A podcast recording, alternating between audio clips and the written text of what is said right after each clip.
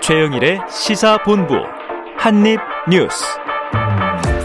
네, 오늘의 핵심 뉴스를 한입에 정리해 보겠습니다. 한입뉴스 박정호 오마이뉴스 기자, 헬마우스 임경민 작가 나와 계십니다. 어서 오세요. 안녕하세요. 자, 야, 이게 따끈따끈한 뉴스예요. 왜냐하면 11시가 좀 넘으니까 오늘 속보들이 막 나오더라고요. 결국은 이 8.15 광복절 특사 특별 사면 명단이 발표가 됐죠? 네, 그렇습니다. 자, 뭐 계속해서 예측을 해왔던 대로 정치인들은 특사에서 제외가 됐고 네. 이재용 삼성전자 부회장 등 이 경제인들이 이 복권이 되는 또 사면이 되는 그런 상황이 됐습니다. 음. 구체적으로 좀 말씀을 드리면 이번에 이재용 부회장 같은 경우는 국정농단 사건으로 징역 2년 6개월형을 확정받고 복역하다가 지난해 8월 가석방 됐어요. 네. 형기는 지난달에 종료가 됐었지만 특정경제범죄가중처벌법상 5년간 취업이 제한된 상태였습니다. 음. 근데 이번에 복권이 되면서 이 정지된 자격이 회복이 됐어요. 네. 그래서 이 취업해서 활동할 수 있게 됐다라고 보시면 되겠고요. 아, 그리고 신동빈 롯데그룹 회장도 특별사면과 복권 대상 이름을 올렸는데 신 회장도 이 국정농단 사건과 업무상 배임으로 2019년 대법원에서 징역 2년 6개월에 집행유예 4년을 선고받은 바가 있습니다. 음. 그리고 장세주 동국제약 동국제강 회장과 강덕수 전 STX그룹 회장도 사면이 되고요. 아, 또 조상수 전 민주노총 공공운수노조 위원장 등 아, 이런 노조 관계자 8명도 사면이 됐습니다. 네. 중소기업이나 소규모 자영업자 이 운영했던 32명도 명단에 들어갔고요. 이 밖에 일반 형사범 1,638명, 그리고 중증 환자 는 특별 배려 수용자 여러 명도 사면이 됐고 모범수 649명을 가석방 하는데 환경부 블랙리스트 사건으로 실형을 선고받고 복역 중인 김은경 전 환경부 장관도 대상에 포함이 됐습니다. 네. 그래서 결국 정치는 안 되고 예, 우리나라 경제를 위해서 경제에는 신경을 써서 복권과 사면을 했다 이렇게 보시면 되겠습니다. 네, 자, 뭐 윤석열 대통령도 이번 사면은 무엇보다 민생과 경제 회복에 중점을 뒀다 이렇게 발표를 했는데, 자, 먼저 이 한동훈 법무부 장관이 발표했으니까 육성을 좀 듣고 이야기를 이어가 보겠습니다. 이재용 삼성전자 부회장을 특별 복권, 신동빈 롯데그룹 회장을 특별 사면 및 복권합니다. 정치인과 공직자들은 사면 대상에 포함하지 않았습니다. 현 시점에서 우리 사회의 가장 시급하고도 중요한 현안은 국민들의 민생 경제라는 점을 깊이 고려한 것입니다. 정부는 이번 사면을 통해서 국민들이 모두 함께 힘을 모아 경제 어려움을 이겨내는 전기가 되기를 기대하고 있습니다. 감사합니다. 네, 경제에 방점이 있다. 그래서 경제인들은 이번에 사면 복권. 자, 박 기자님 하나만 답해 주세요. 네. 이게 이 특별 복권 이재용 네. 부회장 먼저 나오다 보니까 가석방이 돼서 한 1년 됐어요. 그 사면 대상은 아니고 복권. 네. 예, 복권이 사면에 붙어 다니긴 하는데 사면과 복권은 어떻게 다릅니까? 예, 사면은 형벌을 형벌을 면제해 주는 거예요. 아예. 아. 그래서 뭐 가석방은 어떤 형기에 뭐 30% 이상을 살게 된다면 네. 석방을 시켜주는 거 아니겠습니까? 미리. 하지만 특별 사면, 뭐 일반 사면, 그러니까 사면은 형벌을 면제해주기 때문에 음. 아예 형이나 선고된 게 이제 사라지는 그런 상황이 아, 되는 네네네. 거죠. 그런데 이제 가석방만 돼서 나온 이재용 부회장 같은 경우는 이 특별 어, 이 특정경제범죄가중처벌법상 음. 5년의 취업이 제한된 상태였는데 네, 경영을 하는데 실제는 등기사가 못 되는 거잖아요. 그렇습니다. 이제 뭐 무보수로 뭐 활동한다고 하지만은 음. 사실은 이게 뭔가 제한이 있는 거거든요. 해외 나갈 때는 또 법무부에 신고해야 되고. 그렇습니다. 그런 상황에서 정지된 자격을 회복시켜 준다. 아. 그럴 때 쓰는 게 복권. 근데 이번에 자격을 회복시켜 준다. 그렇습니다. 네. 복권이 돼서 뭐 취업에 제한 예, 활동에 제한이 없게 됐다라고 보시면 되겠고 네네. 그래서 이재용 부회장 같은 경우는 국가 경제 위에 열심히 뛰겠다. 이런 소감도 밝히기도 했습니다. 자, 그 임 작가님 어떻게 보세요? 그 이재용 부회장 같은 경우는 이미 형기는 실질적으로 마친 상태여가지고 네, 사면 자체는 이제 큰 의미가 없기 때문에 아마 복권에 어. 조금 더 초점을 좀 둔 것 같긴 한데 뭐 다만 통상적으로 이제 정치권에서 이제 비판할 수 있는 포인트는 그거죠. 뭐 특히 재벌 회장들을 사면해 주면 네. 경제에 있어서 어떤 특별한 변화가 일어나는 거냐. 음. 지금 뭐 우리 이제 인플레이션이 심하고 국제 경제의 상황이 나쁜 상태에서 뭐 신동빈 회장이나 이재용 부회장 같은 인사들을 사면 복권을 시켜주면 이제부터 경제 활기가 돌고 하는 데 있어서 실질적인 도움이 되는 건 맞는 거냐. 음. 이런 근거가 있는 거냐는 어, 입증하기가 좀 어렵긴 합니다만 네. 어, 늘상 이제 대통령 특별 사면 복권을 할 때마다 얘기하는 게더 어, 적극적으로 경영 활동을 할 수가 있게 되고 그리고 투자 미뤄졌던 것들이 이제 아무래도 결제를 받기가 네. 쉬워지니까 탄력을 받을 수 있다 이런 주장을 펼치는 건데요. 그런 측면 정도로 이제 국민들은 보시면 좋을 것 같고 한 가지 지금 이제 대통령도 비슷한 얘기를 오늘 아침에 약식 기자회견 때 했었는데 이번 주에는 기상 관측 이래로 이제 최대 규모의 집중 호우 때문에 네. 국민들께서 고통과 피해를 당했기 때문에 어 최대한 그 이런 어떤 상황에 집중할 수 있도록 경제인 사면 복권 쪽에 초점을 맞춘 걸로 이제 대통령도 설명을 음. 했고 한동훈 장관도 발표 내용을 보면 이제 그쪽에 초점을 맞춘 걸로 결국은 이명박 전 대통령에 대한 사면의 그런 어떤 국민 여론이 나쁜 상황이기 때문에 음. 그렇지 않아도 지지율 위기 상태인 윤석열 대통령 입장에서는 그걸 결정하기는 좀 어려웠을 것 같습니다. 네, 아이고 이재호 고문이 상당히 이 문제에 대해서 당일 출연하던 당일 아침에 이명박 전 대통령과 직접 통화했다. 맞습니다. 네. 이게 뭐 국민적 이유에서라면 뭐 사면 안 해줘도 감수하겠다 뭐 이런 얘기를 전원해서 화제가 되기도 했는데 자 또 반응이 궁금해집니다. 하지만 뭐 아까 저 이재용 삼성전자 부회장은 바로 화답했어요. 네. 국민 경제 위해서 열심히 네. 뛰겠다. 음. 자 어떻게 열심히 뛰는지는 우리가 지켜볼 문제고. 네. 뭐 좀 좋은 결과들이 나오겠습니까? 그러니까 이 경제에 있어서 대기업 이 수장들이 나와서 열심히 한다고 해서 어떤 경제적인 효과가 있을지 좀 봐야 될 것 같고 음. 결국에는 이 정치인들을 사면하지 않는다라고 하면서 윤석열 대통령 입장에서는 경제 민생에 좀 올인하는 네. 그러니까 지금 지지율 측면도 있겠지만은 자신의 이 국정 쇄신 차원에서 스타일을 좀 바꾸겠다 이런 면에서 음. 보이는 것 같아요. 그러니까 이재용 아 그 이명박 전 대통령을 사면 시키겠다 사면 필요하다 이런 얘기는 후보 때부터 해왔는데 네네. 그 입장을 바꾼 셈이니까 뭔가 국정의 기조 변화는 있다라고 볼 수가 있겠습니다. 예, 자 지금 이제 이 한중 간의 외교장관 회담이 끝나고 중국 쪽에서 먼저 이른바 사드 관련해서 삼불 일한 이거 한국 쪽에서 선서했다. 여기에 대해서는 여러 가지 설왕설래가 있다 보니까 정부 입장이 어제도 속보로 나왔었는데 자, 이게 이 어떤 안보가 가장 중점적인 고려 사안이고 지금 8월 말에 사드 실전 운용한다 이런 얘기 나왔잖아요. 그렇습니다. 근데 보니까 윤석열 대통령이 관련한 이야기를 또 추가로 낸 것 같습니다. 네. 그러니까 이 기자들이 물어봤어요. 오늘 도어 스태핑에서 음. 지금 사드, 그러니까 고고도 미사일 방어 체계, 이 미국과의 반도체 협의 문제에 대해서 중국이 연일 네. 한국을 겨냥하고 있는데 한국이 미중 사이에서 선택을 요구받는 듯한 그런 국면이다. 우리 음. 외교의 원칙은 뭐냐? 음. 물어봤더니 윤 대통령은 우리 외교의 원칙은 이 철저한 국익이다라고 음. 강조를 했고요.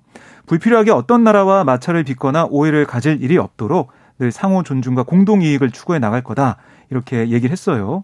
그러면서 하나 덧붙인 게 한미 안보 동맹 이걸 넘어서 경제 안보까지 아우르는 이런 동맹은 우리가 전 세계를 상대로 추구하는 글로벌 외교의 기초가 된다는 말씀을 늘 드려왔다. 네네. 그러니까 한미 이 동맹에 좀 초점을 둔 듯한 그런 네. 얘기도 들을 수가 있었습니다. 그래요. 다시 한번 짚으면 이제 이른바 사드 관련해서 삼불 세 가지가 없다. 그러니까 우리나라가 미국의 미사일 방어 체계 MD에 네. 들어가지 않는다. 한미일 군사 동맹 안 한다. 없다. 그리고 사드 하나는 배치했지만 추가 배치는 없다. 이제 이게 삼불이고요. 여기에 중국이 추가한 일한은 이 X-band 레이더의 반경이 굉장히 넓다 보니까 이거 북한 미사일을 요격하기 위한 고고도 방어 시스템이지 중국을 겨냥한 게 아니다. 이게 일한이에요. 자, 그런데 중국도 입장이 조금 달라졌나요? 그좀 전에 박정 기자님께서도 설명을 해주셨지만 선서라고 처음에 이제 주장했다가 선서가 이게 좀 낯선 용어라. 네. 뭐 선서했다는 건 어떻게 어, 양국 간의 외교 장관들이 네. 만나서 우리는 중국한테 안 쓸 것을 선서합니다 이렇게는 할 수는 없잖아요. 그렇죠. 그러니까 네. 애초에 이 용어로 쓴것 자체가 약간 무리였다라고 생각을 음, 했는데 음. 말을 살짝 바꿔가지고 이제 선시라고 표현을 바꿨습니다. 선시. 근데 이제 이거를 점 하나 뺐네. 좀 찾아보니까 네. 우리가 봤을 때는 선사하고 선시가 이제 다른 말이고 한자도 이제 다른 표현인데 네. 어 이거 중국어로 하면은 네. 이 성조도 같고 발음도 같대요. 아, 선수와 선시가. 선시 이렇게 해가지고 아, 예, 예. 그러니까 중국 사람들이 들을 때는 똑같이 느껴진다는 거죠. 아하. 그냥 얼른 봤을 때는 네. 아마 그런 부분을 좀 노려서 어, 국내용으로 한번 좀 세게 일부러 때렸을 가능성도 좀 있고 그게 어. 이제 논란이 좀 커지니까 한번 이제 걷어들이는 가능성도 있고요. 또 하나는 일단은 얼마 전에 낸시 펠로시 미국 하원 의장이 네. 한국을 방문했을 때 대만을 찍고 우리나라에 왔죠. 그렇습니다. 윤석열 대통령이 이제 만남을 가지지 않았으니까 네, 네, 네. 중국 입장에서는 어 이거를 일종의 신호로 해석을 해가지고 네. 우리가 한번 세게 나가도 어, 윤석열 정부에서 약간 그 중국 쪽으로 기울이라는 움직임을 아. 보인 걸로 해석을 해서 그때는 우호적인 또 논평을 했습니다. 중국이. 그렇습니다. 그러다 보니까 어, 우리가 뭐 기왕에 받아놨던 산불에다가 하나를 더 추가를 해볼까라고 일부러 좀 네. 세게 한번 건드려봤을 가능성이 좀 있을 것 같아요. 근데 이제 어 우리 입장에서는 당연히 안보 사안이기 때문에 받아들이기가 어렵고 박진혜 음. 교부장관이나 우리 정부에서도 강한 입장을 다시 내세우다 보니까 기존 합의들까지도 혹시 이제 그 문제가 될 수 있지 않을까라는 걱정 때문에 음. 한발 물러선 것 같은 그런 형국인 것 같습니다. 지금 이야기를, 이야기를 들어보니까 정말 외교라는 게 아주 팽팽하고 네. 심리전이 이제 개입된 거래예요. 그렇죠. 음, 음. 슬쩍 하나 얹어서 하나 더 줄 거지? 그 봉투에 음. 막 담는데 비싼 거란 말이죠. 음. 쉽지가 않습니다. 네, 결국 이제 반도체 문제가 제일 관심을 끄는 부분이잖아요. 음. 그 치포라고 해서 미국 주도의 반도체 공급망 여기에 참여할 거냐, 참여할 말 거냐. 이게 우리는 뭐 참여 쪽으로 간 거 아니냐 이런 관측도 음. 나오고 있지만 중국 입장에서는 만약 그렇게 된다면 네. 반도체 굴기를 내세우고 있는 입장에서 타격을 입을 수밖에 없는데 네. 한국과의 관계를 좀 지렛대 삼아가지고 이 문제를 좀 풀려는 생각도 있는 게 아니겠느냐. 아. 그래서 5년 전 사드 보복 사태 때처럼 뭔가 파국으로 끝나진 않겠다라는 생각이 음. 들었습니다. 그래요? 그리고 이게 중국은 사실 지금 별로 카드가 없어요. 음. 한한령으로 우리한테 직접적으로 타격을 줄 수 있는 것들은 대부분 한번 해봤고 네네. 반도체 관련해서도 만약에 규제 제한 조치를 하게 되면 우리만 타격을 입는 게 아니고 중국도 타격을 입거든요. 음. 그런 부분까지를 고려했을 때는 흔들어 보려는 의도 이상으로 넘어가기는 좀 쉽지 않을 것 같다는 분석을 좀 하고 있는 네. 것 같습니다. 그래요. 뭐 BTS 못 보면 중국만 손해지. 뭐 우리가 이렇게 좀 이제 자신감을 가져야 될 것 같습니다. 그렇죠. 기술도 우리에게 있고 힘도 우리에게 있으면 네, 이어질 것 같아요. 아까 잠깐 언급된 선서에서 한 발 물러나서 선시라고 했다. 선시는 널리 알린다 이런 음. 뜻이라고 합니다. 음. 자, 다음 주제로 가죠. 어제 저희 동네에 국민의힘 의원들이 우르르 오셨어요. 바로 저희 아파트 집 앞 시장통에 와서 봤어요. 어. 몇분 인사도 나눴는데 어. 그 와서 시사본부를 진행하고 난 상황에서 지금 한 분의 의원이 비좀 왔으면 좋겠다. 사진이 잘 나오게. 이좀 난리가 났습니다. 한번 간단하게 정리해 주시죠. 네, 어제 이 사당동에서 국민의힘 의원들이 모여가지고 40여 명 왔어요. 음. 뭐 당원도 있었고 보좌진도 있었고 했는데 네. 거기서 이제 수해 복구 자원봉사를 했습니다. 근데 그 본격적인 복구 전에 김성원 국민의힘 의원, 네, 동두천 네, 네. 연천 지역의 재선 음. 의원입니다. 김성원 의원이 옆에 이 권성동 원내대표를 바라보면서 아, 솔직히 비 좀 왔으면 좋겠다. 사진 좀 잘 나오게. 음. 이 얘기를 했어요. 네네. 근데 이게 누구의 전원으로 알려지고 이런 게 아니라 카메라에 녹화가 됐습니다. 앞에 기자가 있었던 거죠? 카메라를 들고 기자들이 서 있던 거죠. 네. 구도를 보니까 최대한 두 대 이상 있었던 걸로 제가 보이는데. 네. 그 앞엔 또 이미자 의원이 있고. 이미자 의원이 옆에 그 얘기를 하니까 팔목을 찰싹 찰싹 때리면서 어. 카메라에 가리키는 모습도 찍혔어요. 네네네. 네, 그 정도로 이 이미자 의원도 놀랐던 거죠, 사실은. 음. 근데 이 김성원 의원이 이 얘기를 하면서 이 파구 아, 파문이 좀 커졌고 결국 김성원 의원이 바로 뭐 기자한테 문자 보내 사과하고 페이스북에 글을 올려 사과하고 또 조금 전에 국회 소통관 찾아가지고 또 사과를 했습니다. 어제도 사과하고 오늘도 사과했는데 사과 발언 육성이 있으니까 한번 직접 들어보죠. 저의 경솔한 말로 인해 상처를 받고 또 분노를 느꼈을 국민들께 평생을 반성하고 속죄하겠습니다. 다만 수해 복구에 나선 국민의 힘의 진정성까지 내치지 않아 주시길 국민들께 간절한 마음으로 부탁드립니다. 저는 수해 복구가 완료될 때까지 수해 현장에서 함께하겠습니다. 또한 당이 저에게 내리는 그 어떤 처분도 달게 받겠습니다. 그리고 제가 갖고 있는 유일한 직책인 국회 예산결산특별위원회 간사직도 내려놓겠습니다. 다시 한번 국민 여러분 앞에 사죄드립니다. 네, 오늘 오전에 이제 엄중한 대국민 사과를 이제 이렇게 내놨습니다. 근데 어제 그 상황에서는 이런 상황을 왜 예상하지 못했을까? 왜냐하면 이게 소풍이 아니잖아요. 수해 현장에 네. 가서 수해 현장 참담합니다.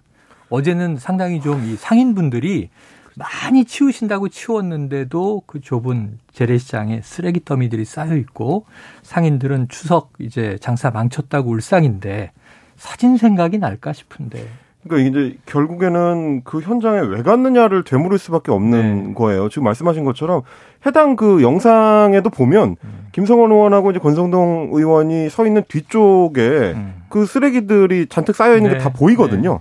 네. 그런 참담한 상황을 봤으면 좀 무거운 마음으로 이제 현장에 임해야 될 텐데 어제는 뭐 김성원 의원의 발언만 논란이 됐지만 실제로는 현장 분위기가 뭐 저는 솔직히 너무 화기애애하더라고요. 음. 그러니까 도착하는 순간부터 뭐 확성기로 안내 방송을 하는 뭐 이 당직자들도 있고 뭐 의원들은 삼삼오오 모여가지고 뭐 잡담을 하면서 웃고 떠들고 뭐 이런 풍경들이 음. 카메라를 통해서 여러 곳에서 포착이 됐습니다. 네네네. 그러니까 그거는 사실 주호영 비대위원장이 어제 공식 일정을 시작한 첫날인데 음. 첫날부터 되도록이면 사진 같은 거 찍지 말고 웃고 뭐 농담하고 이런 거 네네. 하지 말고 당부를 했는데도 불구하고 현장에서는 거의 그게 안 지켜지고 음. 지금 진행자 말씀하신 것처럼 마치 소풍 온 것처럼 한번 그냥 왔다 가는 사람들처럼 온 것만 봐도 국회의원들이 현장에 왜 왔는지를 망각하고 있는 게 아닌가. 엄밀히 말하면 국회의원들이 잔뜩 때려 와가지고 거기에 참여를 해봐야 실질적으로 도움이 되는 것도 아니거든요. 엄밀히 음, 말하면 그렇죠. 현장 일이 잘 익지 않은 상태이기 음. 때문에 그러니까 현장 체험을 해서 그 참담한 심정을 공감을 하고 그걸 가지고 국회로 가서 대책도 내고 대책을 내고 법안을 만들고 하라고 이제 참여를 하는 건데 그렇죠. 애초에 사진 찍으러 왔다는 거를 드러내 버리면 국민들 입장에서는 도대체 왜 갔느냐고 묻지 않을 수가 없는 거죠. 자 그런데 안철수 의원도 현장에 간 거예요? 네, 네, 있었습니다. 또 안철수 의원 네, 발언도 화제가 됐던데. 예, 그러니까 이 발언은 뭐 어디 녹화되고 이런 건 아니고요. 네. 전원이 아, 보도가 전원이? 된 거예요. 아, 그런 얘기를 했더라. 네. 그래서 뭐 오랜만에 그 육체 노동하니까 뭐 힐링이 좋다. 된다. 예, 힐링 된다. 이런 정신 노동만 하다가 육체 노동을 하니 힐링이 된다. 이런 발언이 또 보도가 오늘 되고 있어서 네, 보도가 되고 있습니다. 그래요. 자, 이 야당이 지금 대통령실을 강하게 비판했어요. 어떤 얘기인가요? 네, 그러니까 뭐 야당 입장에서도 계속해서 수학여행 왔냐? 그러니까 어제 그 김성원 네네. 의원의 발언에 대해서 웃고 뭐 떠드는 모습도 찍혔으니까요. 음. 놀러 왔냐 이런 얘기를 계속 하고 있는 거고요. 음. 그리고 이제 강훈식 후보 같은 것도 어떤 얘기를 했냐면 대통령의 신림동 반지하 침수 현장 방문 사진 홍보용 카드뉴스를 사용해서 지탄 받았었는데 이번에는 이 재난 상황마저 정쟁의 도구로 비판하더니 국민의힘에게는 재난 상황이 홍보 수단이냐 음. 이렇게 비판했고, 그러니까 이런 비판이 비단 야당에서만 이어진 게 아니라 여권에서도 뭐 김용태 전 음. 최고위원도 비판했고, 뭐 예, 조경태 의원도 네. 뭐 이 부분 잘못됐다라고 얘기를 했고요. 대통령실에서도 아니 이 사진 잘 나오게 비왔으면 좋겠다 이 말을 해서 정말 미칠 지경이다 음. 이런 얘기까지는 흘러나오고 자, 있습니다. 대통령실도 이제 사실은 초기 비판에 뭐 답답하고 한덕수 총리는 자택에도 이제 위기 대응 시스템이 돼 있다 이런 네. 이야기를 했는데 대통령실조차 또 집권 여당에서 나온 이 말 실언에 굉장히 이제 비판도 나오고 또 막 곤욕스럽기도 하겠죠. 음. 자 아까 발언 전원이라고 말씀하셨는데 뭐 안철수 의원 측에서는 네. 이런 말을 했다는 것은 또 전혀 사실이 아니다 이런 음. 입장을 내기도 했어요. 네. 이제 팩트 체크가 필요하고 또 이 진위 공방이 있습니다. 자 지금 12시 40분을 넘긴 시간입니다. 어, 이 점심시간 교통 상황 알아보고 이어가도록 합니다. 교통정보센터에 김한나 리포터 나와주세요. 네, 시각 교통정보입니다. 서울 시내는 잠수교가 여전히 차량과 보행자 통행이 전면 통제고요. 어, 한강 제방 통로인 육관문도 막혀 있습니다. 또 나들목들은 당산나들목과 개화, 신사, 암산나들목 등 16개 구간 통행도 막혀 있습니다. 주말인 내일부터는 오전에 충청과 호남을 시작으로 오후 들어 전국에 비가 올 예정이니까요. 안전사고를 조심하셔야겠습니다. 고속도로에서는 영동고속 고속도로 강릉 방면 강릉 휴게소 부근 2차로에서 작업을 하고 있고요. 이전에는 용인에서 양지터널 부근과 호법 분기점 또 원주 부근에서 정체되고 있습니다. 반대 인천 방면으로는 문막에서 여주 휴게소까지 작업 여파로 밀리고 있고요. 서해안 고속도로 목포 방면으로는 순산터널 부근에서 용담터널까지 또 비봉에서 화성 휴게소 부근 9km 정체입니다. 다시 서평택에서 서해대교 쪽으로 어렵고요. 호남 고속도로 순천 쪽으로는 용봉라 드 길목 1차로에서 사고를 처리하고 있는데요. 이 여파를 받아서 3km 구간 꽉 정체되고 있습니다. 목적지까지 안전 운전하시기 바랍니다. KBS 교통정보센터였습니다.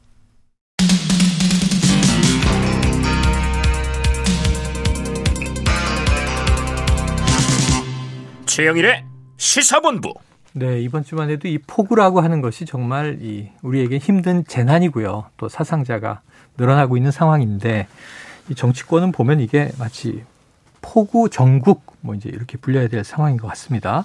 지금 이준석 대표도 관련해서 뭔가 메시지가 나온 것 같아요. 네, 페이스북에 짧은 글을 올렸는데요. 쌓는 건 2년, 무너지는 건 2주라고 썼습니다. 어. 그러면서 어떤 사진을 올렸냐면 우리 식당 정상 영업합니다라는 플래카드가 걸려 있는. 사진을 첨부했는데 이게 한쪽이 다 무너진 건물이에요. 네네. 다 무너진 건물인데 거기에 우리는 영업한다 이런 플래카드를 걸면서 결국 해석을 해보면 음. 2년 동안 그러니까 2년 전에 2020년 5월에 김종인 비대위가 출범한 다음에 네. 선거를 연달아 이겼습니다. 예. 뭐4.7 보궐선거 2021년에 그다음에 음. 올해 대통령 선거와 지방선거가 이겼는데 네. 그 2년 동안 싸웠던 게 2주 사이에 그러니까 윤석열 대통령과 권성동 원내대표가 주고받은 이른바 내부 총재 문자 노출된 이후에 당 지도 체제가 조영 비대위로 전환하기까지 음. 그 상황 다 무너져 내렸다. 음. 이걸 얘기하는 것 같아요. 네. 자, 한번 내일 기자회견 예견돼 있으니까 예정돼 있으니까 지켜보고 2부에 저희 금요 톱10에서도 이 정치권 음. 말과 장면, 인물 다뤄보도록 합니다. 자, 요거 조금 어려운데 임 작가님, 그 네. 한동훈 법무부 장관 아까 사면 발표 육성도 들었지만 네. 지금 이른바 검경 수사권 조정 뭐 이 여권에서 얘기한 건 이제 검수 완박 이 법안 관련해서 경찰이 비대해졌다. 권한이 너무 커졌다. 음. 그랬었는데 이 법무부 시행령 보니까요. 이 이걸 검찰의 수사권을 다시 복원하는 음. 어쩌면 또 이제 유지하는 확대하는 네. 그런 안이 나왔다고 하는데 어떤 내용이에요? 그러니까 검찰청법하고 이제 형사소송법이 지난 이제 4월 거죠. 5월에 걸쳐서 네. 개정이 됐죠. 그러면 이제 거기에 맞춰서 시행령이 조정이 돼야 되는데 음. 아, 그거를 이번에 이제 수정을 했는데 내용상 봤더니 민주당 쪽에서 봤을 때는 사실상 모법을 거스르는 그러니까 아. 법안의 취지와 맞지 않는 방식으로 개정이 이루어졌다라는 네네. 지금 논란이 제기가 된 겁니다.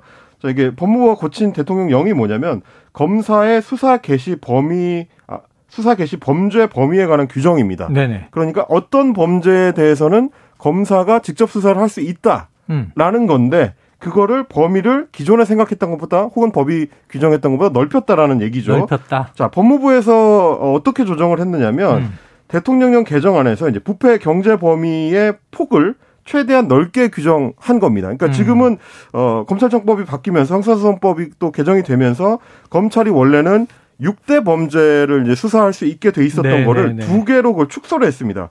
원래는 이제 부패, 경제, 공직자, 선거, 방위 사업, 대형 참사에 대해서 네. 수사할 수 있었는데 어, 이번에 법이 바뀌면서는 부패 범죄하고 경제 범죄만 수사할 수 있거든요. 아, 2대 범죄만 남기고 음. 그리고 그 다음에 하나는 이제 선거 관련 범죄는 연말까지는 검찰이 네. 연말까지가 가능하고요. 음. 근데 이제 이번에 부패 범죄의 범주 안에다가 어, 사무에 공정을 해야 하는 불법 부당한 방법으로 어, 자기 또는 제3자의 이익과 손해를 도모했다.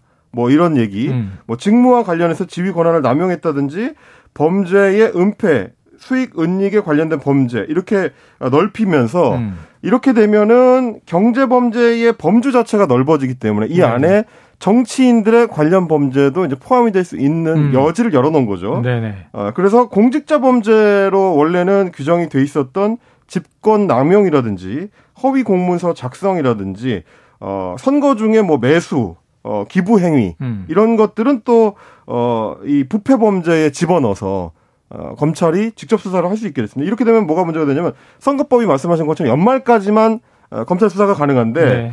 매수나 기부 행위를 묶어버리면 어. 선거 범죄도 검찰이 수사를 할수 네. 있게 되고요. 내년 이후에도 그렇습니다. 직권남용이나 허위 공문서를 역시 부패 범죄에 넣어버리면 음. 어, 지금 계속 논란이 되고 있는 뭐 이 저 이재명 의원에 관련된 수사라든지 전 정권 문재인 정부 때 있었던 뭐 원전 관련된 수사 이런 비슷한 것들을 추가로 또 검찰이 계속해서 할 수 있게 되는 네. 여지가 생기게 되는 겁니다.